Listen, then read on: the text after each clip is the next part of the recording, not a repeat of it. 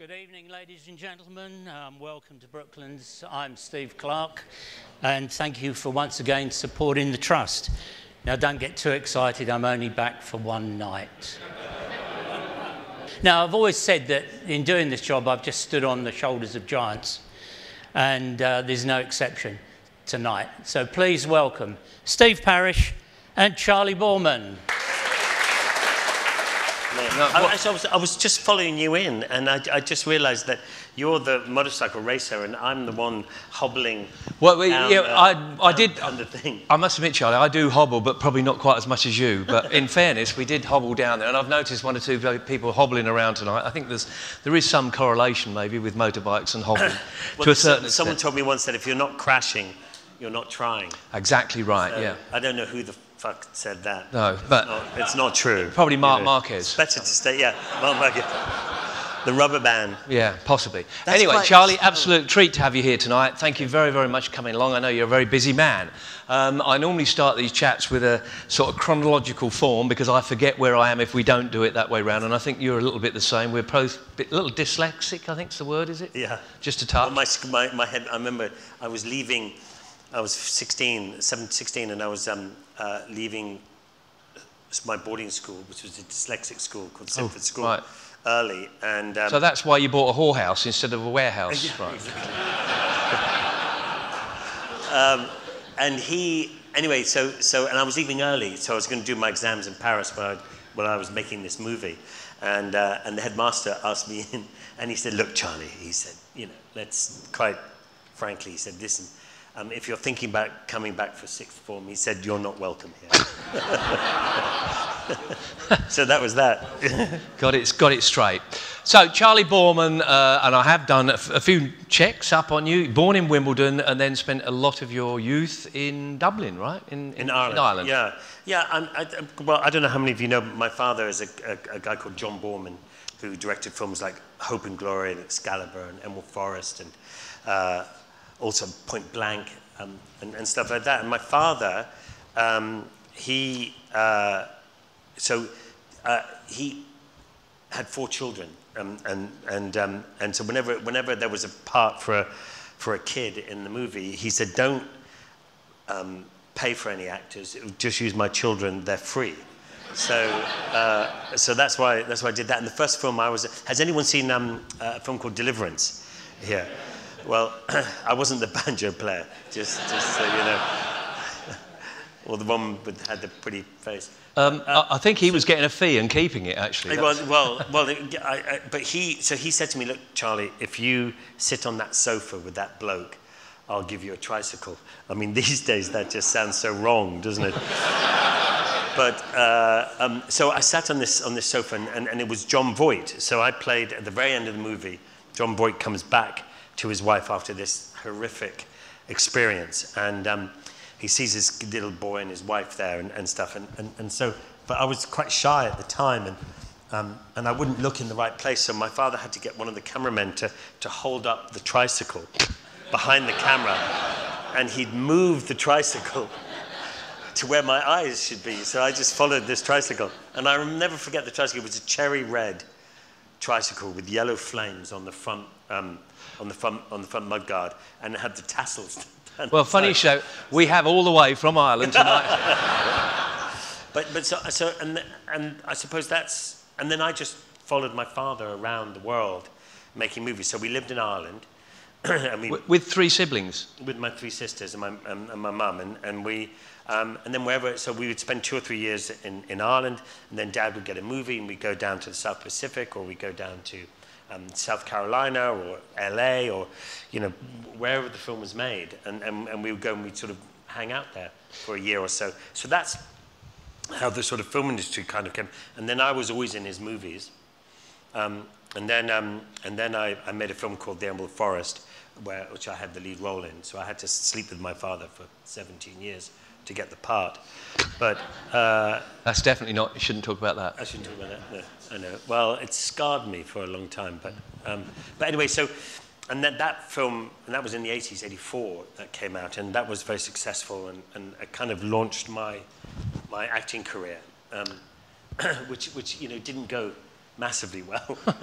I mean, I had a lot of success in the 80s and 90s, and then, and then it kind of all kind of fizzled out a little bit. And, and like a lot of actors end up doing their second, uh, second profession, which is painting and decorating. and uh, um, so I ended up doing that, and I ended up, ended up doing that for like 10 years. And, and then I ended up painting and decorating, doing people's houses up. And, and, and, and, I, and then I had I married my wife and we had a couple of kids, and, and I really thought that that was going to be my life. You know, painting, decorating, painting and decorating, wow. doing people's houses up. And, but but go, we're, we're going to have to go back a little bit because where did the love of motorcycles come from, or engines, or going fast, or whatever? Where did that all come from? I don't. I don't. Um, my father um, wasn't particularly into into uh, into into motorbikes. I think um, he was big into horses. So when I was young, I used to ride a lot of horses, and, and, and I loved that. Um, and then um, Barry, there was a guy called, um, I was about to say Barry Sheene for some bizarre reason. But anyway, actually, I could tell you a story about Barry Sheene. Mm. Did, mm. So I, am sure, like a lot of us in the room, you know, amazing racing driver, uh, racing motorcyclist, and, and great character, and you, you, you know, you spent a lot of time with him. Um, but uh, a few years ago, uh, a few years ago now, and I, I remember I, I, ended up in this restaurant in Fulham, and that we had this big long table, about 12 of us on this long table. And my wife and I came, she was my girlfriend at the time. No, we just got married. Um, we sat at the end of the table, and on the round table beside us was Barry Sheen, Damon Hill, Murray Walker, um, uh, there was Cole you know, the one with the big chin, um, and a couple of others. And I was looking over, and, and there was all these Formula One drivers, but it was Barry Sheen. And I couldn't believe I was completely, having spent my whole life meeting famous film stars and, and, and, and, and all this kind of stuff, no real particular interest, but Barry Sheene, I didn't know what to do. So and anyway, I went off to the bathroom, and when I came back, he was sitting in my, in my chair chatting my wife up. That, that would be Barry Sheene. Which is typically Barry Sheene. And, and, and I remember coming up behind him, and all I could hear was he said, he said, Olivia, you're a gorgeous girl. Do you want to come to Australia with me? and I tapped him on the shoulder and I said, no, no, um, my wife doesn't want to come with you, but I do. and, he, and I swear to God, he looked at me, looked at me up and down like that, and he went, nah then off he went. And it was, it's the only time I've ever been, I can be more proud than, my, than Barry Sheene chatting up my wife. But mate, I've made you feel better about your new wife. I mean, you'd obviously chosen extremely yeah, well. well. exactly. No, you know. que- no question. But that was, um, but it was interesting because, um, you know, when I was a kid in school and, and kids, you know, I'd be leaving to do a movie and come back to school and stuff, and people would, you know, it was a real sort of point of interest and, and stuff like that. And I didn't really, because it was so normal, because that's what I just grew up in, and I think you just grew up in whatever you accept whatever it is when you're a kid. But um, Actually, I must just say, ironically, that's how I met Barry Sheene. I was racing at Brands Hatch as an amateur club racer.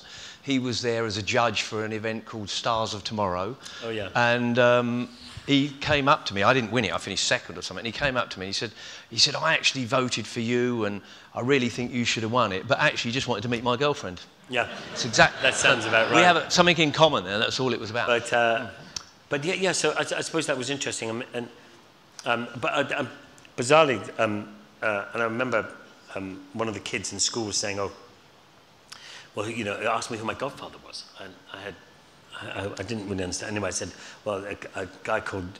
Um, Lee Marvin is my godfather. I didn't think that. They, he just thought you were starving, uh, yeah. as in. um, exactly, and and um, uh, and that's really how my father ended up in America really was, was because Lee They Marvin, clearly worked together. Yeah, and they worked together. They, they made a film called um, uh, Leo, um, uh, uh, Point Blank. I don't know if anyone saw that. It was a fantastic film. And, um, uh, and so, and the Lee Marvin had seen one of my dad's movies, a film called um, Catch Us If You Can with the Dave Clark Five. All right. The yeah. Dave Clark Five. Yeah. Well, by the time he made the movie with the Dave Clark Five, they were, um, they were out of favor, so the film didn't do very well. But um, but anyway, so, but Lee Marvin had seen it and, and said, I want you to make my next movie. They went to the States and, um, and he, uh, they made the movie and the film was massively successful.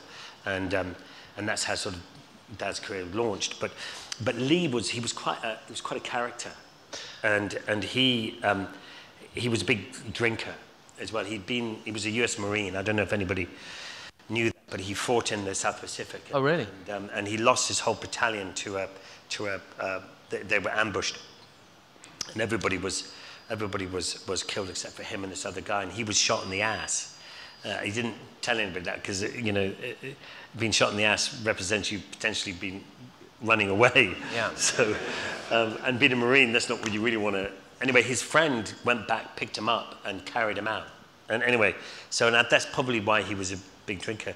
But I remember this one particular story about uh, he was in. Um, they'd just done Point Blank. It was massive success, and they were in Malibu um, on the PCH on Malibu Pier. There was a famous restaurant in the in the 60s there, and um, and Lee had gotten really drunk, and they came out of the restaurant. And with my dad and my mum and my two older sisters, and, and they'd walk into the to the uh, to the car park to the car, and Dad said, "Look, give me your keys. You're, you're drunk. You're not driving."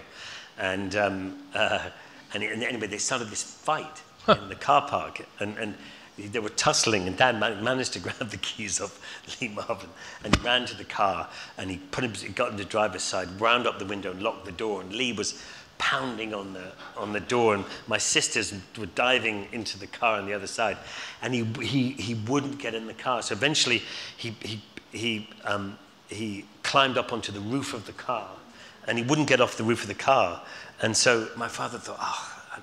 Anyway, so he thought, well, it's only a mile down the road. I'll just drive down. So anyway, so he, he carries, drives along. He gets onto the PCH, which is one of the busiest roads in, in Los Angeles. And, and he's driving up the road. And just as he's driving up the road, this police motorbike comes up the other way. And of course, the police motorbike sees this. The lights come on, comes on, and he pulls Dad over.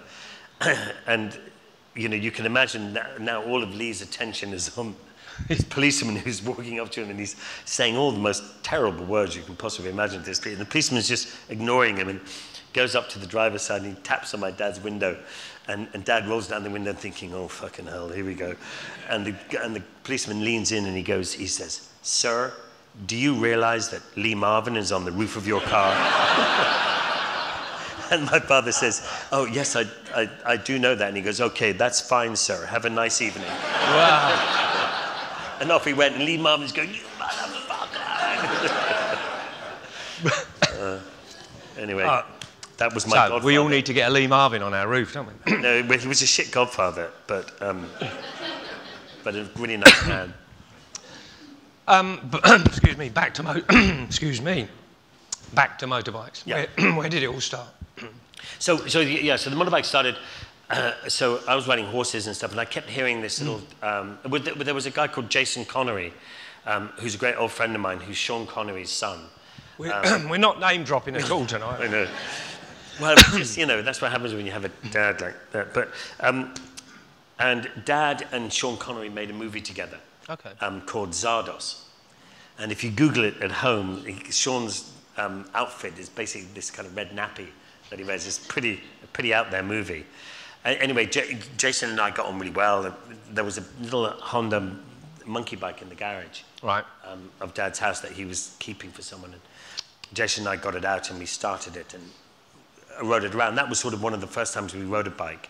Um, and then I, I kept hearing a two-stroke bike um, in the village, and I eventually found this guy called Tommy Rochford, and he had a Maico 400, which at the time the Maico was a was the was the bee's. Bit of a monster, actually, was- wasn't it? Yeah, with the big, beautiful cylinder head with big fins. I don't know if you remember. It used to kick like a bastard when you tried to start it.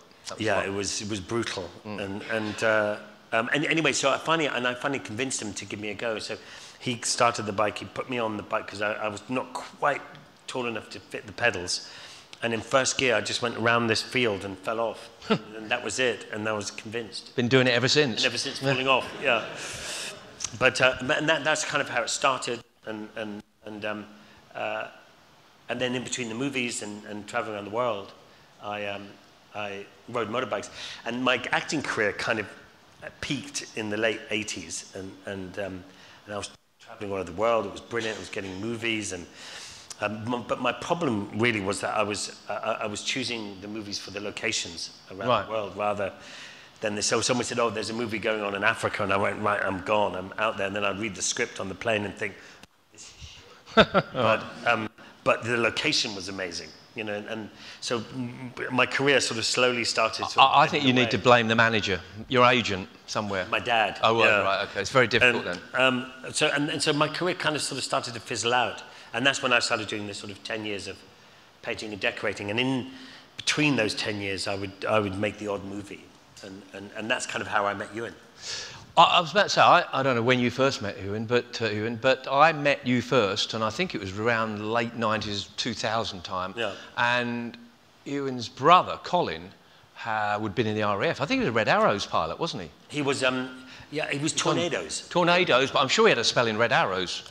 But Possibly, yeah. He was definitely a display team he had. And Yeah. he, was a, he was a squadron leader during the Gulf War. Right. And um, I, th- I think he, like a lot of people, he became um, uh, confused about, about being there. Right. And so that, that was one of the reasons why he left. Well, anyway, uh, and I have a brief chat to you early, which you can just about remember, I think. But uh, he started up a business, or tried to start up a business, up in Scotland, and we all met in Edinburgh. First time I ever met you, and he was going to have a, a company renting BMW motorcycles for people to tour around Scotland, and he was going to take them around and everything else. And we all went for a ride. And I don't think you'd ridden a great deal of road riding at that point, had you? This was fairly on in your career, because I remember following you. Um, But uh, Colin was there, and there was a guy called John Reynolds, a British Superbike champion, and everything else. And we all rode up around Scotland, and then press came along, and this is it. This is kind of the first time I met you. But from there on in, Charlie Boorman just became this person, along with Ewan as well, just rode up and down the world, round it, inside, outside, and everything else. So there was obviously clearly something that attracted you to that, unless it was just the fact you didn't like painting and decorating. that was a big thing. Well, I think um, you and I met on a, on a film called The Serpent's Kiss. Um, and uh, it, was, it was Ewan McGregor, Pete Postlethwaite, uh, Greta Scacchi, Richard E. Grant, and, and myself. And, and I thought, oh, I'm, I'm, I'm back in Right. movies. You know, this is my big comeback. Anyway, we made the film, it was great fun. You and I became great friends. I remember the first conversation I had with him, I knew he, he owned a, a Guzzi, California. And um, we met in this pub, as you do in Ireland, with the crew. And we started chatting about motorbikes, and, and, and here we are today. And as I was talking to him this afternoon, and we were talking about motorbikes. I just got a new bike, and we were talking about it. And, um, uh, and, um, and the film turned out to be really shit. So that was another, you know, golden opportunity missed. Um, I think it was, so, it was so good that it went straight to DVD and then straight to the bin. I don't think it even made, I don't think it ever got a cinematic release. But, um, uh, but, but a friendship kind of built from there as, and, and we just stayed friends. I think when you make movies and travel around the world, you, you make very intense friendships while you're making the movie, and then you, a bit like I suppose motorcycle racing teams, you make intense, intense friendships, and then you move on to the next team or the next movie, and you, you, you know you don't necessarily move on with those with those people, and and, and so with you and I, somehow we just managed, we just ended up um, seeing each other, more and more of each other, doing stuff like with Colin. We used to go and do track days and anything with motorbikes. We Yeah, do. Yeah. We helped run a, a motorbike race team up for, for a while. We, we had um, David Jeffries and Matt Llewellyn. Okay, yeah. Um, we had the British Superstock Series, and, and, um, and we came first and second in the British Superstock Series. But when they did the pit lane walkabouts, when you had to sign, um, you know, all the riders would sign their, their autographs, we always had the biggest pull of people because our, um, our sponsor was page3.com. Oh, right, so okay. We were handing out um, uh, Page three girls. page three um, posters. And so, anyway, everyone kept going to that. And- so we did all, all of that together, you know, is what we did. And whose idea was it to do the first trip then? Long Way Down was the first one? Long way round. Long Way Round, right. First okay. one. How Um, did that come about? Whose idea was that? Well, I, th- I think it came by that, that you know, you and I um, uh, started uh, talking about doing it. You know, we go off for weekends, and then we thought it would be nice to do a longer journey.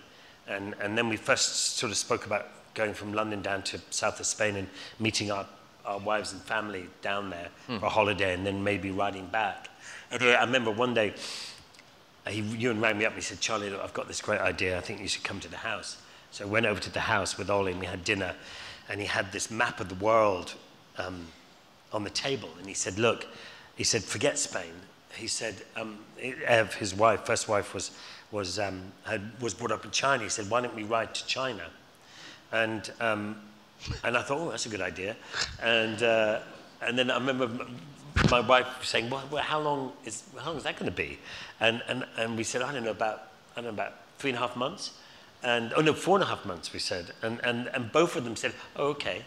Wow. So it was like, "Ooh, I don't want to get rid of us. Um, and, and, then, um, and then we met this amazing guy um, who had a website called Millennium Ride, and he'd done the Road of Bones, which is that last bit of road you can do in Russia. Okay. And it's the last, um, to get to Magadan is the kind of last, most northerly last place you can go. And, and so instead of going to China, we ended up going to Magadan. We thought, well, if we get to Magadan, we may as well just hop over to Alaska and carry on to New York. So that's kind of, it was a bit like that, really. And the funding?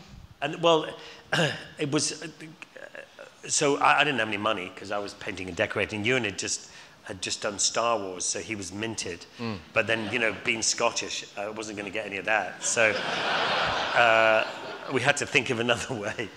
And um, uh, so we started sort of having a look around, and and and um, uh, and someone, a friend of ours, mentioned about a book. It would, you know, two friends traveling around the world, not really knowing what to do or where they were going, kind of with the vague idea, would make a really good book. So the book idea came quite quite quickly, and, and because of Ewan's name, you know, you know we, we, we managed to sort of get get that. But then, but then, so we got this kind of book deal. But then both, I said to Ewan, Jesus, I'm I'm dyslexic, I can't write. And Ewan goes, Well, I'm dyslexic, I can't write. And so we thought, well, how are we going to? We got the money. How are we going to make this this book? Anyway, so came up with this idea of, of, of um, uh, doing like video diaries. Right. We would, you know, experience the day, do the video diaries, film a little bit, and then what we did, we found this this great guy who would who would sit with us and, and we would work the, work it out together and, and, and stuff. And and he did a brilliant job of because it's difficult when you're sharing the book. Yeah. You, each chapter or whoever's talking about the chapter, you, you know, has to have a different. You have to feel the different voice. So he did a brilliant job with that.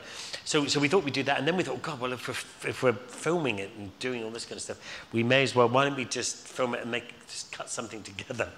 And we thought making a TV show would be would be really easy because Ewan McGregor's in it. And anyway, so I remember we went to these pitches and said, well, this is what we're doing, but we don't really know what's going to happen or really where we're going and stuff. And you could see the TV people going glazing over, going, "Well, that's a fucking interesting TV show, isn't it?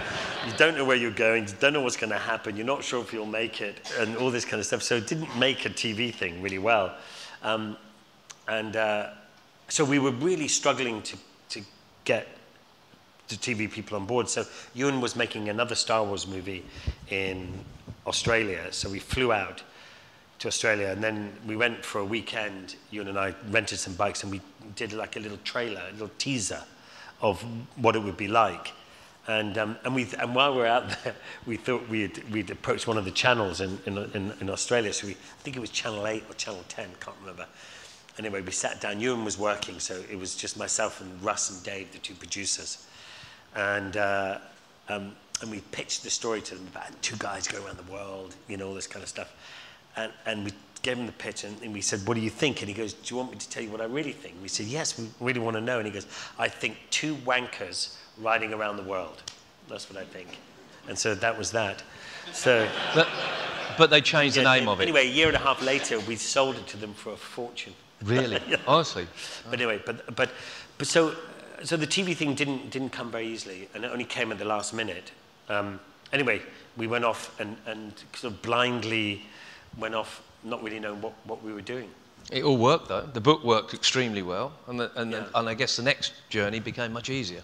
Yeah, I mean, it, it, it, I, it's funny with the, with the television world and getting commissions. It's, it's, even though you've done something that, that's successful, it still doesn't guarantee um, uh, getting another, another, another show. And, and you get all these people who are, who are commissioners, and, and they, they change all the time. So maybe one commissioner who did Long Way Round was very successful. By the time we went back to the same people for a Long Way Down, they'd moved on, and, and, and, and that person wasn't particularly interested because that was the work of the other guy, and he didn't want anything to do with the work of the other guy. So he, they said no. We went off to the BBC. Luckily, they said yes. So it's it's it's a real um, thing. But but but that doing that TV show. I mean, I remember um, um, leaving London um, with Ewan, and we had the production, and we had just about enough money to do it, and we were still waiting to try and get Ma- mainly money. Ewan's money.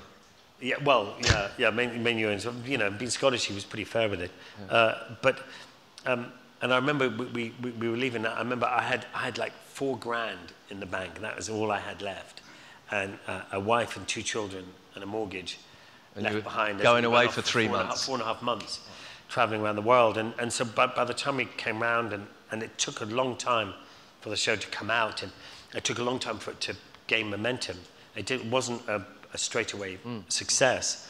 Um, you know, in all that time, I was, you know, hoping that, but, but it, it did. Once the film came out and caught, caught people's imagination, uh, you know, it, that changed my life completely. I, it, it totally changed everything. I went off and uh, did the Dakar Rally after that, and, and then Long Way Down, and then a whole, I don't know, seven or eight other TV shows. I was going to come to that. Now, I can understand long way down, long way round, riding bikes, and you've got a crew with you and everything but the Paris Dakar is pretty big ballsy stuff, isn't it? I, yeah, I suppose so. I mean, they, uh, I suppose if you want the ultimate off-road experience, you do the Dakar Rally. If you want the ultimate road, uh, road racing, you would do TT, TT. yeah. And I think both of them are as, are as dangerous as each other, really, in different ways, but, but both Yeah. very dangerous. You know, the Dakar Rally, they, you know, when you, when, you know, when someone tells you a story, they elaborate on the story, and, and, and, and, and it's, it's not as dangerous as it, as it sounds. Whereas when people tell you stories about the Dakar Rally, you know, they're, they're usually dumbing the story down. Sort of, well, it's not that bad, don't worry. and, and they say that I think is it an average 3.8 people die a year. Is that right? Yeah, well, you, we're talking TT again. Similar, Yeah, like you say, same of type thing. of thing. I guess the only thing Um, TT don't get lost, but yeah. But um, oh yeah, with Mark Thatcher got lost. I think that was supposed to that was a publicity stunt apparently. But anyway, um, and so uh, doing the Dakar Rally. So so, but I thought I could ride a motorbike. I was about to say, how, how ready were you when you got there? I mean, realistically, you, you kind of, most of the guys that do it are professional riders, I guess.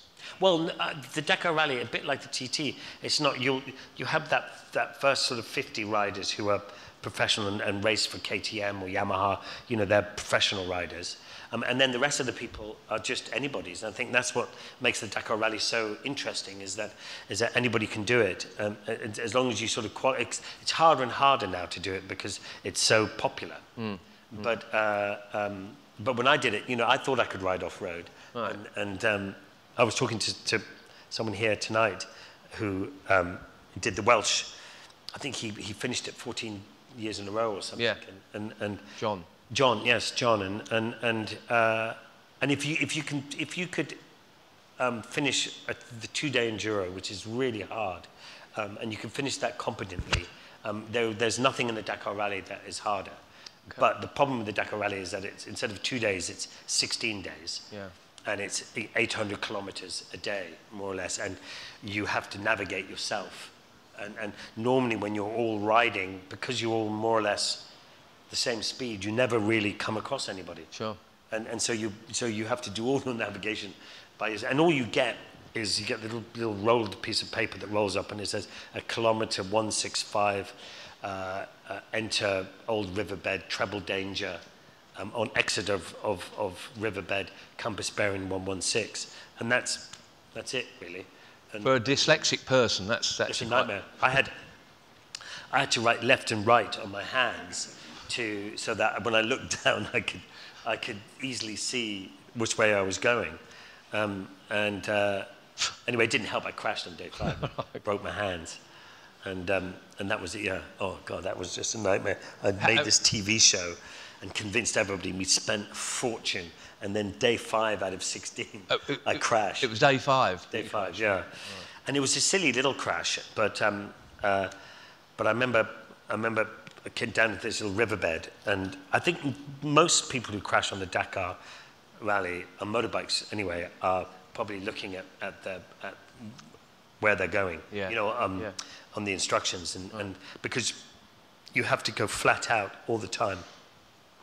And then you have to adjust your, your, your, your mileometer on your motorbike because it runs faster or slower than the actual mileage on the, on the, on the road book. 'Cause it's off the and you're using the road book, you're using big like a big tree or something as a mark. So that's definitely kilometer 662 or whatever. So you'd have to then calibrate your vehicle to that. So it was a nightmare. Anyway, I remember falling off and, and I'm thinking, shit. I said, you know, It was a I have good. to- what am I going to do with the TV show? Well, I crashed and then I got up and, and then I, I realized with this hand I was trying to push the bike off, off me and I was on the piste where cars and trucks all come at the same time. So I was panicking to, get, to, try and get the bike off me so I wouldn't get run over. Um, and luckily, my teammate was behind me, which had never happened in the five days. And he stopped at the top with his bike and came down. And I was trying to push the bike off, and my this hand was crunching like a like a like a crisp packet. You know, when you crunch a crisp packet, it was like I was thinking, "Ooh, that's not good." And I'm thinking, I'm starting to panic and thinking, "Oh my God, I've, we've spent all the money, and if I can't ride, we're going to have to give it all back, and there isn't any to give back." And and and so in, anyway, he my teammate came down, helped me up, and got me back on the bike. And he said, "Go on, go, Johnny. But I was going, "My hand really hurts." He goes, "No, no, no, just go." So I could move these two fingers, so I kind of was able to ride. And then as I got going, I, I realized that my thumb was just flopping around down here. And I'm looking, I'm thinking this, I'm thinking, shit, that's two hands. That's that's really not a good idea. And and I remember going around, I remember banging the, the, the handlebar, and it popped it back into place. And I thought, if I get to the end of the day, I can. They, they, you know, they have 56 doctors and nurses, 10 helicopters, 20 aircraft. They they can do operations in the middle. I've seen one guy the day before come in with something wrong with his hand, on his left hand, and they put a cast on it, and they have a handlebar in the medic tent, and you can hold the handlebar while the cast goes hard. Mm. So that you can pull it off and you can go racing. And I thought, oh, I'll just do that, you know, no problem at all. So I get back in the bike. I end up having, I still, still had like 450 kilometers to ride or something. So I did that, got to the end of the day, and I could see my hands were all swollen. But I didn't want to take the gloves off because once you take the gloves off, you hmm. never get them back on. Anyway, I went to the doctor's and he cut the gloves off. And, and, and Simon Pavey was with me, and the doctor went, ooh. And Simon went, oh my God, and he got up and walked off. And I was left there with these two massive hands.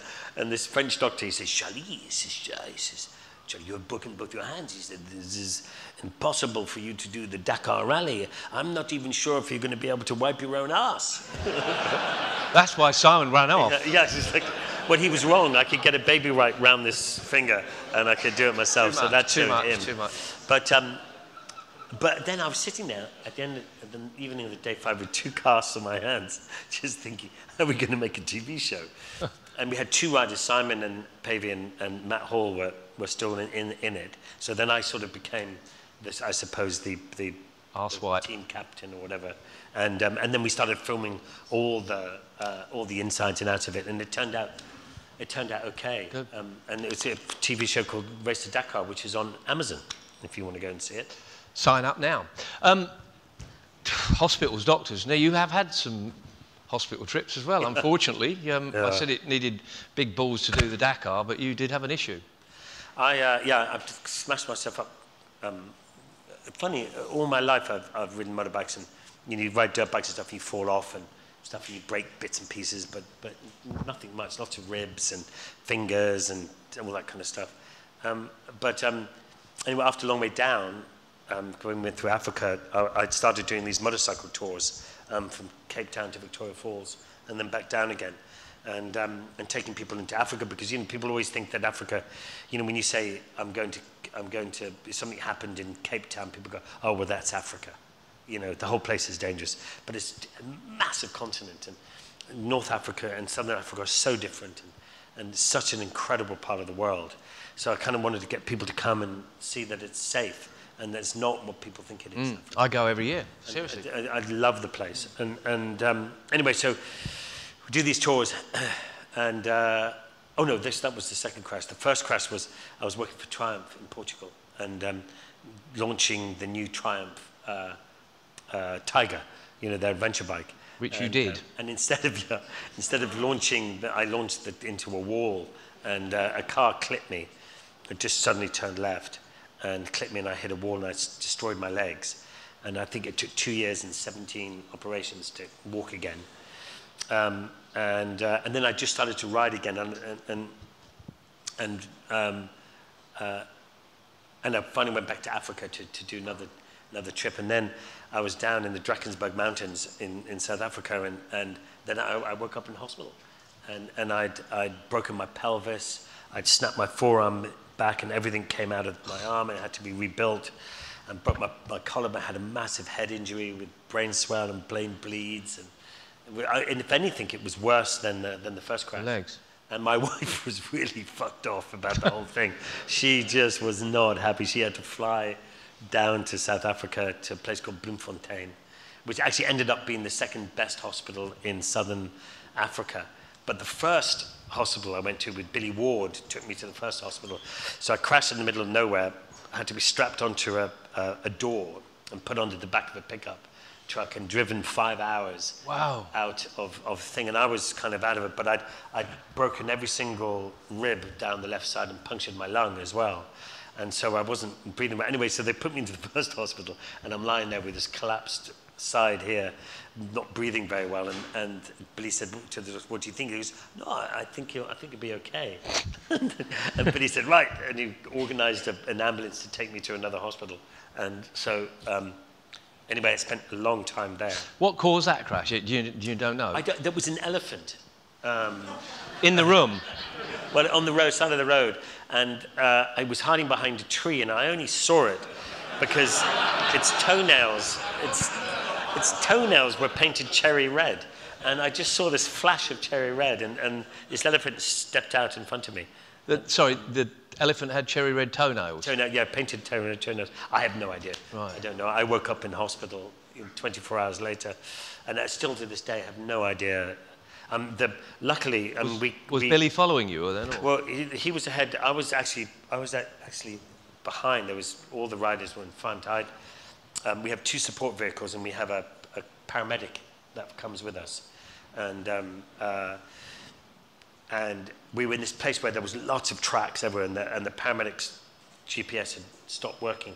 So I was leading them out, and um, so I'd get to a junction, they'd catch up, and I'd tear off, and then and then they came over Brava Hill, and they just said they just found me lying on a thing. My my arm was bent backwards, and uh, my helmet had moved up, and, and I was choking.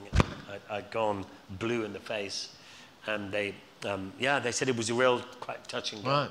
So anyway, I'm still riding motorbikes. Still riding motorbikes, and, and over the years, when I say motorbikes, you've been you've been associated with a number of different manufacturers. I think where did you start with? Was it Triumphs or BMW? BMW or- to start with. Start with BMW, Yeah. right? But I mean, it was funny when, when we went to choose our motorbikes. Um, we, we started with BMW GS 1150s, the big old ones with the big, huge petrol tank and really heavy. Um, and I wanted to go with the KTM's. Mm. Uh, I wanted their new adventure bike. This is back in 2004. Right. And uh, um, and eventually KTM rang us up and said, well, we're not, we don't think you'll make it, so we, we don't want to be part of it. And we, we kind of, I was very upset about it, and we both were. And um, I said, you know, it's not nothing to do with whether you think we can or can't make it. it it's, it's, that's up to us. But your bikes should be able to do the trip. Anyway, so we, didn't, so we went with the BMWs, which was probably the better choice at the time anyway. Um, and um, so we worked with BMW for a long time, on long way up, and BMW did the Dakar Rally with me, um, and then we did long way down, um, and then um, uh, and then on the last long way, we we um, w- a long way up. I don't know. Has anyone seen Long Way Up?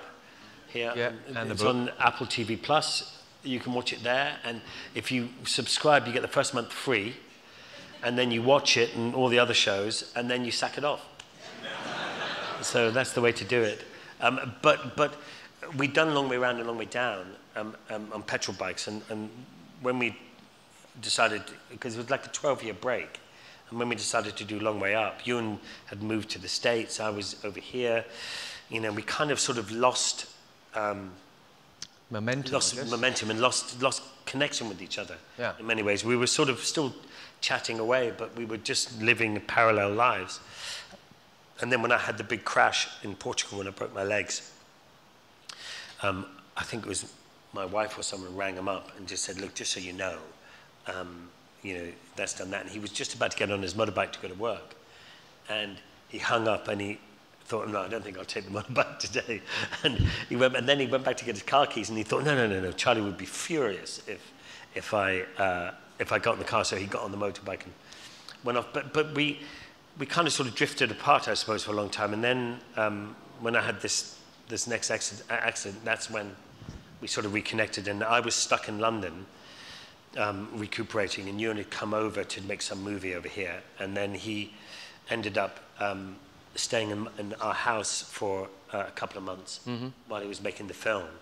And he was with Mary, his second wife now, uh, at, at the time. They were sort of hiding out in our, in our house because it was a new relationship and he'd just left his wife. Um, so, uh, and we kind of reconnected. And then, then we started thinking about doing another one, and we thought, what would we, what would we do this time? What would make it different?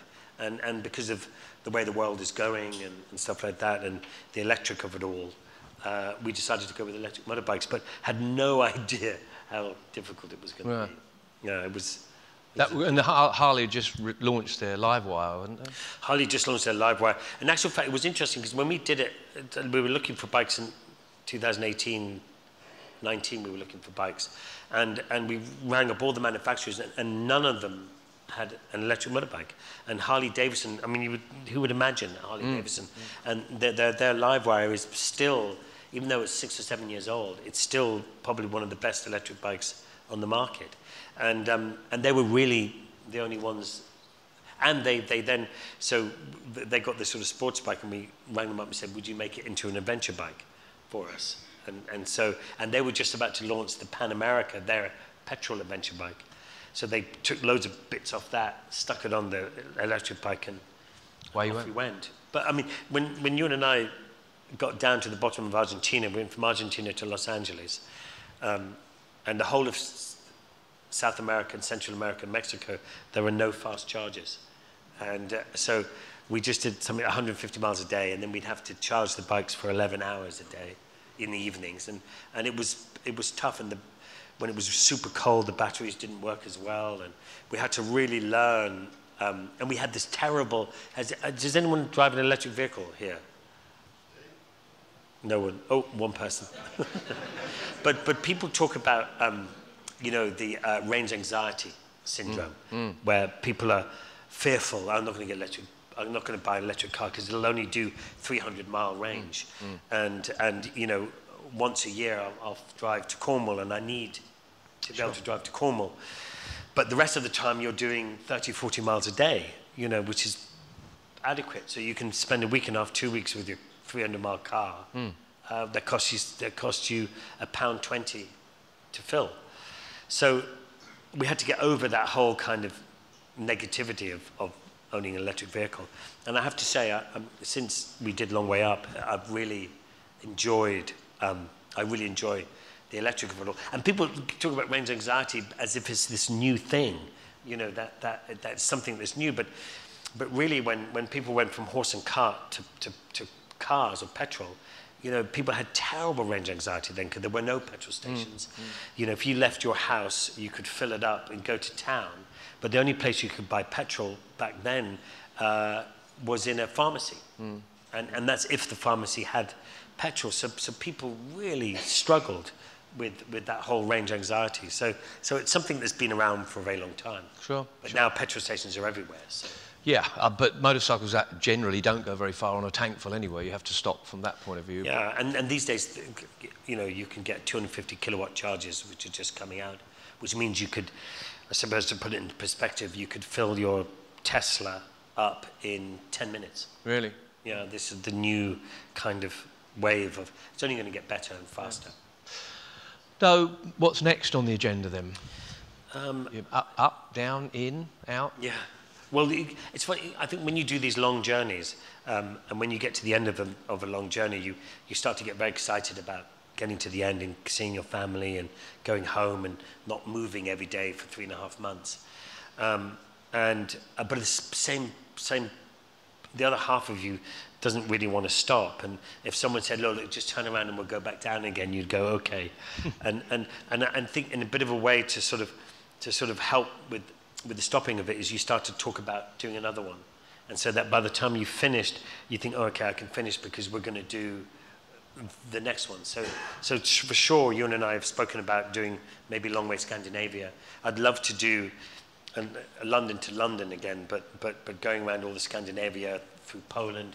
And if Ukraine, if the war's stopped, I'd, we'd love to go through Ukraine. On Long Way Round, we did a lot of work with um, UNICEF, and we okay. saw a couple of projects with UNICEF in, in Ukraine. So it'd be lovely to go back and see how we could help and what and highlight the stories that are going on in Ukraine since the war. So, so uh, sure. hopefully Putin will fuck off and, and yeah.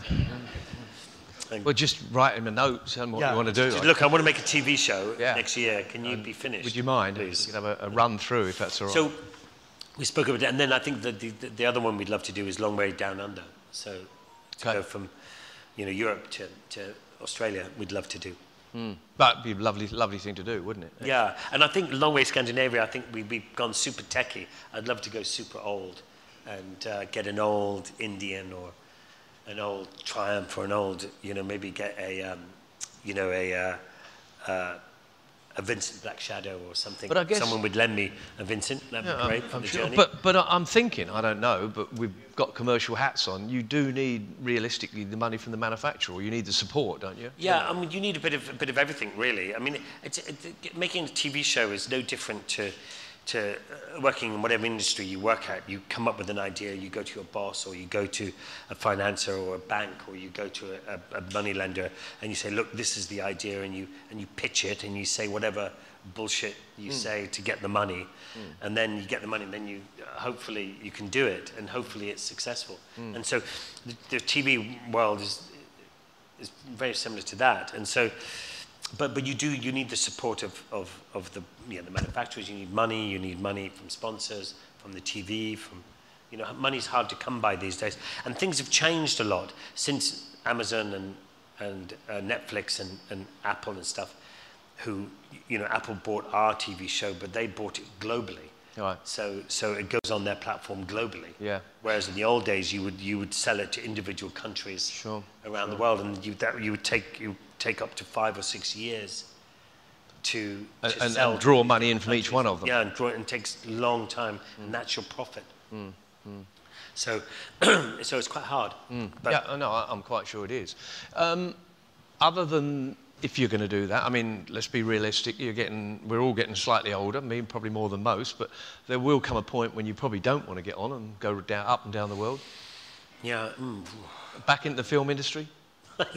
No, I, I, I, stopped acting really because of my dyslexia, and I, I really. Um, it must be hard with scripts. Like a, a terrible, I, I, and learning lines is just is just horrendous. I just can't do it. I get so stressed out and um, and, and stuff like that. And then I remember doing the film with Ewan, and I'd spend a couple of weeks learning some lines and stuff, and then Ewan would you know had read the script a few times, but hadn't learned the dialogue, he'd just learn it while we're having makeup. It's annoying, isn't it? I know people like it myself. Photographic memory, and that was it. Mm. And, it, and, uh, uh, and I'd been totally stressed out by the whole thing. So for me, I stopped acting. I love acting, but for me, I stopped because it was just, uh, it was too much hard work. You have an involvement, though, don't you, with the bike shed? Yep. I, I don't know if anybody knows uh, the bike shed up in Shoreditch. I do. We have a, it's a really nice place. Yeah, it's great, great it's place. A, it's a, it's a big restaurant, um, apparel, apparel place, a barber shop, a tattoo parlor. Uh, uh, the whole thing is a whole kind of lifestyle thing, and it, it does very. And we've just opened one up in Los Angeles as well. Oh, really? So, so the one in London is 10,000 square feet. Um, and the one in LA is 37,000 square feet. Oh, wow. And it's huge. And, and, and that's franchised, is it, as such? No, no, we, we, we Dutch and Vicky are the ones who um, Nicholas Cowell, Simon Cowell's brother, and myself um, were trying to start something like the bike shed together. And, but I was always traveling and, and never had the time. And we'd get the momentum going, but it would fall apart. And then we bumped into Dutch, who was doing the bike shed exhibitions, these bike shows, yeah. which were amazing. Yeah. Um, and uh, we convinced him to do it for us. So, so yeah. So the next one's in in in, uh, in Houston, Texas and then we've got a couple more lined wow. up for America, and then over here in Europe. There's, there's so, no question that, that uh, I mean, I've seen a bit, lots of changes in motorcycling over the periods. When you go back to the Ace Cafe, it was kind of mods and rockers, or mainly rockers, I guess, and it's moved on. But motorcycles are still pretty cool. I mean, Indian have just opened a lovely shop, haven't they? I don't know if you know. Yeah, up in town. Yeah, up in yeah, town no, there. I mean, it's, and it's, and uh, you've got uh, the Crazy Horse guy. Well, I think it's his, his shop. But there's no question about it that you see a lot of motorcycles in, in TV shows and in ads and everything else. They, I think so. I think there's, there's a room, cool. it's having a bit of a revival. I think um, there's a guy called Dare Jennings who used to own a, a, a company called um, Mambo, and they used to do surf clothes, and it was Quiksilver, Rip Curl, and Mambo. And, Mam, and then he sold that, and then he started a, a company called Deus Ex Machina, um, or Deus, and he would Oh, yeah. to do these, these uh, and, and Deus Ex Machina means God is in the machine. I always thought it was Deuce, but it's Deus. Deus, yeah. And, but it means God is in the machine. And, and so he, he kind of revived that whole scene that was going on in the 60s and 70s in California. You know, if the surf wasn't good, you'd be up in the California mountains riding motorbikes, BSAs and Triumphs. And, but they had all that surfer clothes that they were wearing. And so he revived that. And, and the bike shed and that scene is, is you know, people get a, a cheap bike and, you know, do it up Yeah. and that's bringing that the young back into Sure, sure. motorcycle riding, which is which is really important because it's an aging um, it's an aging uh, Yeah. sport really. Sure. Yeah, it's kind of cafe racer type Yeah. lookalikes, and Which they're is not what, expensive, what the Ace are were they? doing, and Sure. yeah, and you pick up an, a you know um, an old bike. And, Yeah. and, Sure, know, do it up. 250 Honda or something, and then do it all up. Yeah. Uh, your road bike at the moment? Oh, it's got to be Harley, I guess, isn't it? Well, Are you a a bit like me? You ride whatever you're given. Yeah, pretty much. Yeah. Yeah. I mean, the thought of buying something is so I know. archaic. Have you, have you seen the Really. price of them? I know, and when they get dirty, I just hand it back and I get another one. Uh, no, I, I have a bit of a collection of bikes, like I'm sure that most people do. Um, uh, But, but I do understand, and, and a good friend of mine, and probably yours, Dave Dew, was visiting you recently, and you were so happy to have a garage. yeah, I've just moved. We moved from London, and for the last sort of 30 years, I, I, I, I never had a, a garage, and and I. Uh, and then I finally convinced my wife to, to go down to the Surrey Hills. It wasn't a big move from Barnes to Surrey Hills. It's only 40 minutes away. But, but that whole area of the Surrey Hills, it has downhill mountain biking, which I love doing, um, dirt biking, um, and I've got a house with a big garage. And, and I can, whereas before I'd be outside my house fixing my bike, and then the daylight would run out. I'd have to put it all away, bring it all back into the house. I could never leave a project going. And so now I have this big Are you, are you mechanically minded? I, I, I can I can I can do most things on a bike, but I mean modern bikes you, which you have to plug in Sure, these days, yeah. you can't really. Um, but you know all the other stuff I can do. But um, you know as a kid I used to change the rings and you know Yeah. two-stroke bikes were pretty easy. Um, I remember taking my whole bike apart because the bloody thing wouldn't work. And I stripped it down. I couldn't find it. And then eventually Tommy Rochford, who, who was this guru to me, he came and he said, oh, have you, have you tested the spark plug? I tested the spark plug and it didn't work. And this, this but engine Stripped everywhere, everywhere. And then, of course, when you put it back, there's always a couple of bits. Then you think, where the fuck do those go? Uh, you know? yeah, yeah, yeah. No, we've all done it. The answer nowadays is lots of pictures, apparently, when you Yeah, yeah, apart. yeah. Ph- photographs. I take lots of photographs now. Yeah. That is the way to go. Um, ladies and gentlemen, we are coming to end of our chat here, but it doesn't mean to, we're coming to an end of a chat because basically I'd like some people to ask some questions from Charlie, uh, or for Charlie. Uh, anything that we haven't covered here tonight. There is, uh, there's an awful lot more in there that I know very much about, but we haven't got time to continue for that much longer. But I think we've got 15, 20, maybe 30 minutes to, to have a little chat, and we've got our roving Mike here with, with, yeah. Steve Parrish.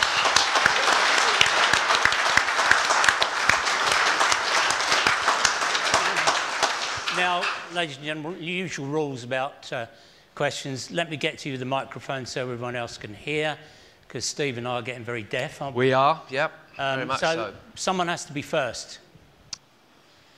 Hi, Charlie. Can I ask, have, when you come off a bike, have you ever thought about never getting back on one? or have you always just got straight back on it the next day? I mean, I've read your autobiography and it's kept me going through Broken Bones. Yeah. Um, oh, yes. uh, I have a number of books available uh, in, on Amazon. Yeah. You can Just pay me Google later. Charlie Boorman. Thank you very much. Um, uh, yeah, I, funny enough, most of the time, and I'm sure anybody who rides a motorbike here, if you crash a bike, the, the first thing you want to do is jump back on and pick up the bike and get back on it before anyone else has seen you crash. And, you know, with a little bit hanging off. And you sort of, go, did you just crash? You go, no. Hmm. Yeah, you, you have done that, I take that it. thing falling down. You have done that, have you? Because I have. what? Crashed in front of loads of people and tried to get back on as quick as you oh, possibly can. Oh, Yeah, I mean, it's so embarrassing. And the other bit is, you know, it's funny, you see, you see, when you see motorcycle racing and, and you see these guys falling off, I mean, you just think, oh my God. And I'm sure Steve, you know, crashed more than most. But uh, I didn't, they called you Crasher, didn't they? Uh, Mm, no, no, no, No, no. you didn't crash that much, did you? Not that much. I'm still buckled and twisted, but uh, I But, did uh, work out quite early on I didn't want to die. That No, was the answer. and and and um, and and then you see them sort of trying to get back on their feet before they've even sort of stopped crashing, and and um, and it's funny because when you end up crashing, you do the same thing. You Mm. end up trying to get back on your feet, and then you're starting to run, thinking, "Oh, I'm still going too fast," and you crash again. Well, it's funny because you crash at high speed and you think when you've slowed down to 50 miles an hour from 150, it's, slow, like it's yeah. really slow and you, you just face plant. Yeah. absolutely. I've done it before. Have you? I, I've done it when you've gone sliding along the road on the track, and and do your ass get really hot? Yeah. Thinking, oh God, this hurts, and Yeah. and trying to sort of wiggle around. That's right, moving yourself around. a yourself around. But um, but I think uh, certainly for the two really big crashes, especially the first one, I think that um, you know I I, I remember. Um, and, and I was awake for the whole thing. So when I had the crash and I hit the wall and destroyed my legs, I, I, I remember everything. And I remember that the, the hit being so hard that I remember I felt like my back teeth had, had, had rattled off. And, and it, was, it was brutal. It was like a brutal feeling. And I remember getting up, immediately getting up, Saying to Triumph, sorry. yeah, yeah, yeah, apologizing terribly and trying to get up. And then I went to walk on my foot, and all I could see was this leg just dangling around, and all this blood pouring out. And I remember thinking, oh shit, that's, you know. I'm not gonna get back on this quick. So I went back down and lay down again. But I did spend most of my time on my back going, I'm really sorry about the bike. And, and, um, and then I had this, this operations to, to, to, to, to get back. And I remember the next morning, uh, I, I remember sort of coming to properly and, and, uh, both my legs were, were, were in a plaster and, and I'd broken my left hand as well.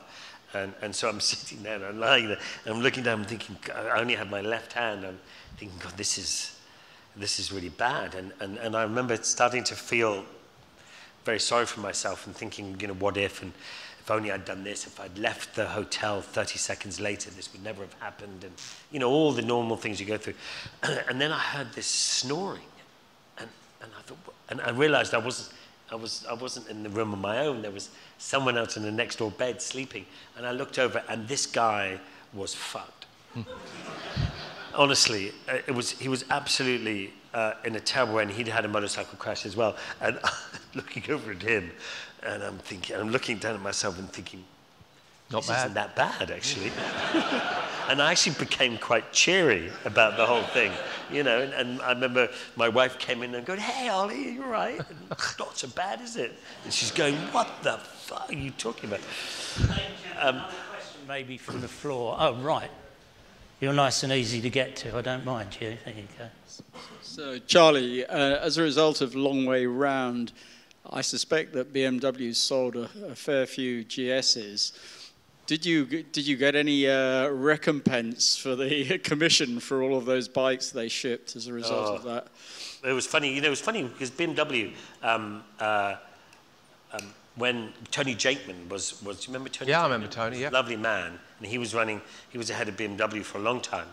And um, when we approached him, we said, do we want these bikes? And, and he lent us some bikes and to, to decide whether or not we wanted them. Um, and then uh, when we actually did want to go with it, but we wanted support with, with, with um, spares and supplies, and that if something really went wrong with the brain, you know, the electronics of it, that someone would fly the part out or come out and fix it because you're making a TV show. And, um, uh, and so when Tony w- went to, went to um, Germany and, and pitched the idea, they said, no, we're not interested, don't you get interested, They don't support them. It's, it's not something we want to do. And so Tony Jakeman came back and he did the whole thing anyway, and um, uh, which was brilliant on his part. But but apparently after that, because at that point, just as the long way around came out, BMW had that sort of slightly pipe and slippers kind of um, uh, persona about it, and it was just in 2004 when they when they really started changing their fleet, and all their bikes started to change, and so we were sort of riding on that crest, but. uh, I think somewhere, some line or somewhere, someone said that that that um, the BMW sales went up by 40 percent um, because of the show, but we saw absolutely zero of any of that. Uh, and you haven't- And BMW Germany still say, "Oh yes, you know, but it, we sell plenty of bikes," and they weren't particularly interested. But you didn't slide a few into your garage. No, Oh. I had to give mine back, and Oh. mine went back to BMW. Amateur, you'd always keep a bike. for, for eighty thousand pounds for charity. Did he? All right. Uh, gentlemen, just hang on. Thank you very much. Uh, evening, Steve. Evening, Charlie. Been a very good evening. Very informative. I've just got one simple question. If you had to pick just one motorbike, and it had to be your forever motorbike, and it couldn't be a BMW, what would you pick? Oh my gosh, a Vincent Black Shadow. No, I, I, actually, what I would love to have in my stable is uh, would be an old, an old 1942 Indian Scout. Is what I would really like.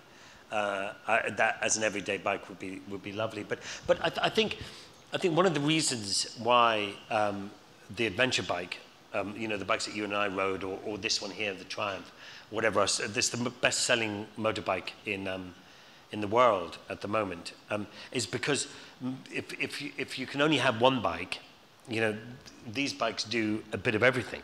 So you can sit on the motorway for hours, you can go down through Germany or, or, or whatever, you know, and then you, can- you can go on the Autobahn to, to, to the Alps, and then you can go up into the Alps and do the twisty roads, and these bikes are incredible on the twisty roads. And then if you see a lovely kind of gnarly gravel road track, you can go along that as well. So it'll do everything actually really well. And, and so, so I think that's one of the reasons why it's, it's, it's, it's, um, it's so popular. And plus the fact, you know, I used to be a pocket rocket all the time. I, I had loads of sports bikes and GSX R750s, the Strads, I had, I had the R1s, I had Fireblades, I, I had loads of, these of track bikes. And eventually, you know, they're very, they're, they're very one track. There's only one thing you can really do with them. And you can't really tour on them, you can't go off road, you can't, you know, so, so you start to realize as you ride a bit more that, you know, so I, I probably, probably if I couldn't get the Indian, I would have uh, an adventure bike. Yeah, I, I think uh, for me, I'd probably go for the big new Triumph adventure bike, the big 1200. Exactly what Charlie said. It's comfortable. It will go anywhere. It's fast. It's And these Just- modern just- bikes now, yeah, and, and they are much more popular now. I've just been at the TT this year. I've been at lots of events, and 80% of the bikes are adventure bikes now. And I think everyone's starting to realise that why do you need a bike that does 210 miles an hour? It's got 200 brake horsepower when you can't use it anywhere apart from maybe on a track. Um, and somewhere where the police aren't. So, yeah, I think we've all, maybe we're getting old actually, Charlie. Do you Another question at the Uh, back I don't know. here. I know. I'm, I'm, I, I still look at the audience now, and I feel like I'm 28, 29 years old. Good. So, uh, Anyone got a Another question at the back, uh, gentlemen. My father, my father's 89 years old, and, and he's got neuropathy, and he can't. He's got his uh, no feeling in his feet, so he finds it very difficult to walk. And he was sitting there the other day, feeling quite remote, uh, quite uh, sorry for himself. And he goes, "You know, Charlie, you know, you know what old age is?" And I said, "What?" And he goes, "It's punishment for living a healthy life." Charlie, So Charlie, I take last- drugs every day now. Charlie, a quick question. Yeah. Um, you've probably heard of Austin Vince and his uh, Oh, yes. band of adventurers. Did Terra Circa kind of affect or influence your planning or ideas for Long Way Round? Who, who sent the question? So that's over here. Short Oh, grey yeah. haired chap. Hi, hi. Um, uh, I think um, um, because when you and I did Long Way Round, uh, I suppose there was Austin Vince and there was uh, Nick Sanders and there was a whole bunch of people who were doing all that kind of adventure, but no one had really done a kind of a TV show, you know, that managed to get onto television. And, and I think you and I just kind of blindly went for it and we asked lots of different people's um, uh, experiences and, and, and what, what they'd gone through and stuff. So, so we, certainly, um, we certainly had a chat with, with everybody we could. Um, but, but I quickly learned that, that if you are going to go off on a bit of adventure or, or go to Africa on safari or, or go to South America, I don't know, whatever you want to do, it, I, th I think it's a, it's a great idea to, to, to get an idea of what you'd like to do in that country. But, but, but uh, I think, but not go too deep into the, into the experience before you get there. Mm. So I quickly learned that, that what, what I didn't want to do was read lots of books about other people's experiences in those countries. I wanted to sort of, I, I kind of, and then your expectations are very different. So when, sometimes when you get there, it's not, it's not the same. You're not seeing it through fresh eyes. So I think to a degree you need to organize your trip, but at the same time you need to be a bit free. I have a question. Was there any time on any of the trips you've had what I would call life-threatening issues? You know, where you, you really think you were, this is it, I'm done for? Yeah, there was a couple of Apart times. from all your crashes, I mean. Yeah, I mean, the crashes. But yeah. no, the crashes, well, luckily, well, crashing never hurts. No. It's only minutes later. but I mean, have you been, But- you know, but, had a um, gun pointed at you? or- when I've had a bad crash because I, I feel like I want to vomit, Mm. and um, that's always a good indication. But um, but you, you know we, we did. I remember a long way round. We were we were just starting to get into into the into the more wild areas. We were getting into further to Eastern Europe, and it was becoming more and more remote. And we stopped by the side of the road, and we'd seen our first wild camels. And of course, you and I were doing the David Attenborough kind of voice and as everyone does. And, and, and as we we're doing that, and Claudia was filming, this, this white Lada turns up, and these two huge guys get out the front and, uh, and looking very menacing, and we're thinking, oh shit. And, and we look around, and there's a guy in the back, in the back seat, and he, he rolls down his window, and he smiles with these gold teeth. And he smiles and he was saying, hey, what are you doing here? And we said, oh, we're just on this trip. And as he said that, he just pulled out this gun and just pointed it at us both. And I just thought, oh, fuck, with this, we're going to die right here, you know, and because they kept looking at all the our filming equipment. And then, and then luckily, around the corner came this big truck um, uh, and it saw us and it started to pull in and slow down. I think he saw the, this little white Lada with these two huge guys and he made this big hoo-ha and they just got in the car and drove off. Right. But it was, I just thought, shit, that is... Um... And there was another time as well when we were in the middle of Mongolia and you and I had come to the end of our tether and, and it was so difficult to get across Mongolia that it was just, there was no, there's no roads, there's no signposts, there's, there's nothing. And it was just, I think, you, you know, sometimes on the trip you just get to your lowest ebb. You hadn't got your ways with you then. no ways, there was, there was no, there was nothing. And there was no, there was no KFC, there was no McDonald's. you know, for like 14 days, we'd camped 14 days in a row. There was, we were hungry because we completely misread Mongolia. There's, there isn't your local shop, there just isn't. And um, anyway, just as we were ringing um, Russ and Dave, who were in support vehicles, they would usually be about a day, day and a half behind us. And just as we were speaking to them, they went, oh my God, there's a big crash. And Russ had rolled the car as we were speaking to them. And um, Never and use your phone when you're driving. yeah, yeah. And, and they, uh, they had this big crash, wrote the car off, and, and then we sort of had this whole thing. We thought, well, we'll ride back to, uh, to help. Right. But they said, look, your, your day's ride to get back, you're, you're, you know, this useless. So, so we thought, so we got back on, we carried on, and, and it was that, that point that I realized that I stopped popping wheelies and hmm. I stopped messing around and just thought, shit, you know, I mean, that if you have a crash here, you know, th- there are no helicopters, there's no air ambulance, there's the nearest hospital is five days drive, you know, you're, you are in the middle of nowhere. And so it really, I remember at that point it really changed. And I really, instead of it just being a bike ride around the world, it was like an adventure mm. around the world. And, mm. and, and it's, part of it was thrilling and the other part of it was very scary. Mm. Um, any other questions, ladies and gentlemen? Thank you. Charlie, you were just describing how your life was in danger in several situations, but you've obviously been at the other end of the kindness of strangers. What was the one that stuck in your mind? Yeah, I mean, I, I think it's funny. Um, uh, when you do big trips or when you go on holiday, you don't remember the, the days that you lay on the beach and, and just had a beautiful day on the beach. You, you remember when, when your car had a flat tire and, and someone stopped and helped you. and, and, and that's one of the bigger memories that you have of, of, a, of a holiday or an adventure. And I think you're absolutely right. Um, we, we had so many Ted Simons. Did anyone come across a guy called Ted Simons? He wrote a book called Jupiter's Travels, which is just a fantastic book, all about travel. And he traveled alone around the world on an old Triumph Tiger. Um, he didn't know anything about riding motorbikes, otherwise he wouldn't have taken the Triumph. But um, he, uh, but he writes a book, and, and the book starts with him sitting on the side of the road, and his bike is broken down, and, and he's and, and he'd been into the journey for a long time, and he sits there in the in the knowledge that someone will come along and help, because it always does happen, and it's true. the amount of times we, we, we broke down or something went wrong, someone always stopped and always helped.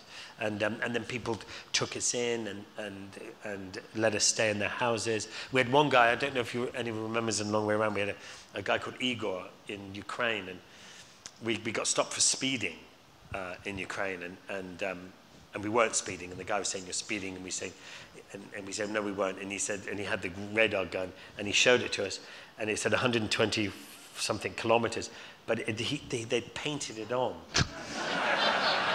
And I said, That's painted on. And he goes, No, it's not. Anyway, we had this conversation. Anyway, they eventually let us off, and we were asking what we were doing. And we said, um, You know, we're going along wanting to at people's houses, have an adventure, you know, with people. And, you know, the, the bikes kind of took you along, but the adventure was always about the people you met along the way. Anyway, he said, Oh, I finished my shift in a few hours. Meet us in town in a few hours, because we said we were going to stay in And bring the 100 euros. Bring the 100 euros. And he said, You don't want to stay in the hotel, you can come and stay at our house. And so, anyway, but instead of going to his house, he took us to Igor's house, who was the local mafia. and it was a really poor town, and really poor. And we went to this mafia's house, and the, these big gates opened up, and we came in, and he was building a swimming pool, and, and we sat in, and he, and he, and he, it was just him and us to start with. and he was a, and he had this amazing life story um, and obviously made a lot of money out of mining and, and doing all sorts of dodgy shit. I have no idea. But, um, and then his mate turned up, and his mate came into the house, and he, and he opened his jacket pocket, took his gun out, put it on the table, and came and sat and talked to us. And then I started to, we started to realize that the house was just full of guns and there were just machine guns everywhere. And then more and more people started to turn up, and then lunch turned into dinner, and more and more people. And, and, and the crazy thing was is that his wife wouldn't let anyone smoke in the house, so you could carry a Kalashnikov in the house, but you had to smoke outside. And uh, at this point, I was having a cigarette outside. I was smoking then, and the guy was beside me, and he took his gun out and he started firing this gun into the into the uh, into the sky. And Ewan was in the house and he came running out thinking, and he goes, Charlie, Charlie. And I, he goes, Oh my God, I thought they'd fucking killed you. and, and, and, uh, and there was this whole crazy night. And, and then halfway through the night, I don't know, about midnight, Igor, our host, comes down the stairs and he's holding guitar in one hand and a Kalashnikov in the other hand. And he goes, Make love, not war. And then he sang this amazing song. And, really? Oh, man. I was never more grateful to get out of someone's house. And, you know that thing when that weight is lifted off your shoulders, yeah, you yeah. know, that feeling of freedom, you know. We, and, and we told him that we'd had, we'd taken us, uh, taken us like 14 hours to get into Ukraine because we didn't have the right paperwork and the guides were just being just mean and we were stuck on the, on the border of this thing, and we were there for so long, and our bikes were lined up to go through the barrier, and there was a machine gun guy standing there, and Ewan said, right, come on, let's go up and talk to this policeman. And so Ewan went up to the policeman, and he looked at him, and he goes, these are not the bikes you're looking for. Move aside. Doing his Obi-Wan Kenobi thing. And the guy just loaded his gun and said, go away. And he ran, we ran away, and he was going, well, it worked in the movies. but so we told him this story that it took us so long to get through. So when we, we were close to the border of Russia, and when we got to the border, um, we drove him, and there was a guy standing, you know, the big Russian hats, you know, the policeman hats, and he saw us, and he saw us coming, and, and, and he ran back to the, to, the, to the barrier, and he swung the barrier open, and he's going, go, go, go. and I popped a wheelie across the across the. I think I was the first man to pop, pop a wheelie across the Russian border. Absolutely brilliant. Charlie Boorman and Steve Parrish. Well done, Charlie. Thank you, mate.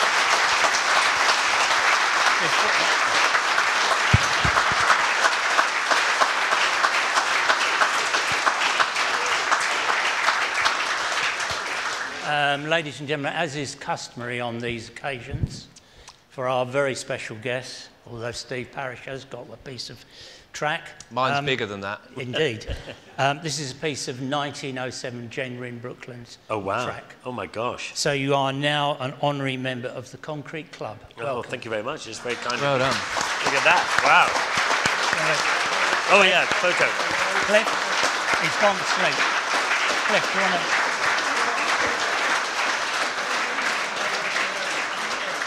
Thanks. Wow! Look at that. Ladies and gentlemen, great audience. Thank you Do very you, much. guys, do you guys just knock these up downstairs and? Uh, Yeah, yeah, yeah. ready mix Come concrete. sell I've it. brought it yeah, yeah. Uh, but thank you, lovely audience as always. Thank you very much indeed. Thank you very much. We've now got the raffle.